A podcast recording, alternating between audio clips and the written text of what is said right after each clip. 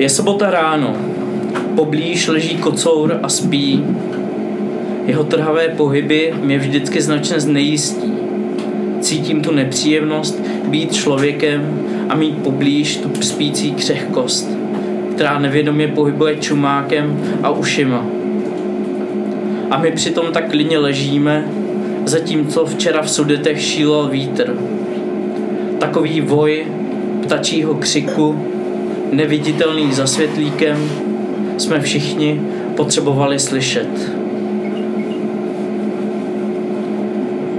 Blízcí lidé v projíždícím autobuse tě soustředěně pozorují. Do kapuce zimní bundy netušeně nasněžilo.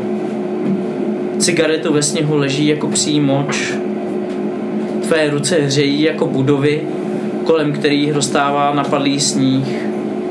Sníh, který padavě odbíjí na mši a v němž lidé jdou v, pů, v pohřebním průvodu do divadla. Opilý vítr se zase opřel zády o dvouvrstvý stan, který tě chrání před slušností světa.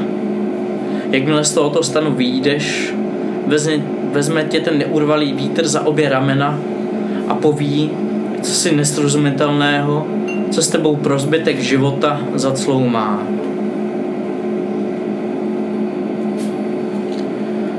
Jakoby padal nedělní stůl, proletěla kavka a přistála na kadeři Javoru.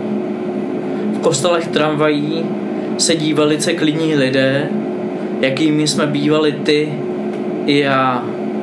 Ještě předtím, než jsme prohlédli na tu letící krásu.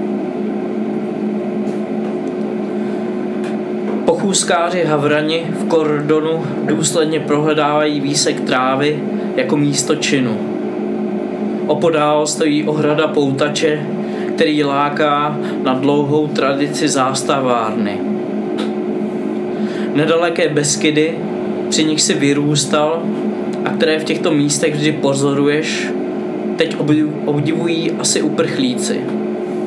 Být s nimi v teď Beskydech, vyšlápnout na prašivou, zatímco tady projela tramvaj a vrchní havran zavalal kodletu.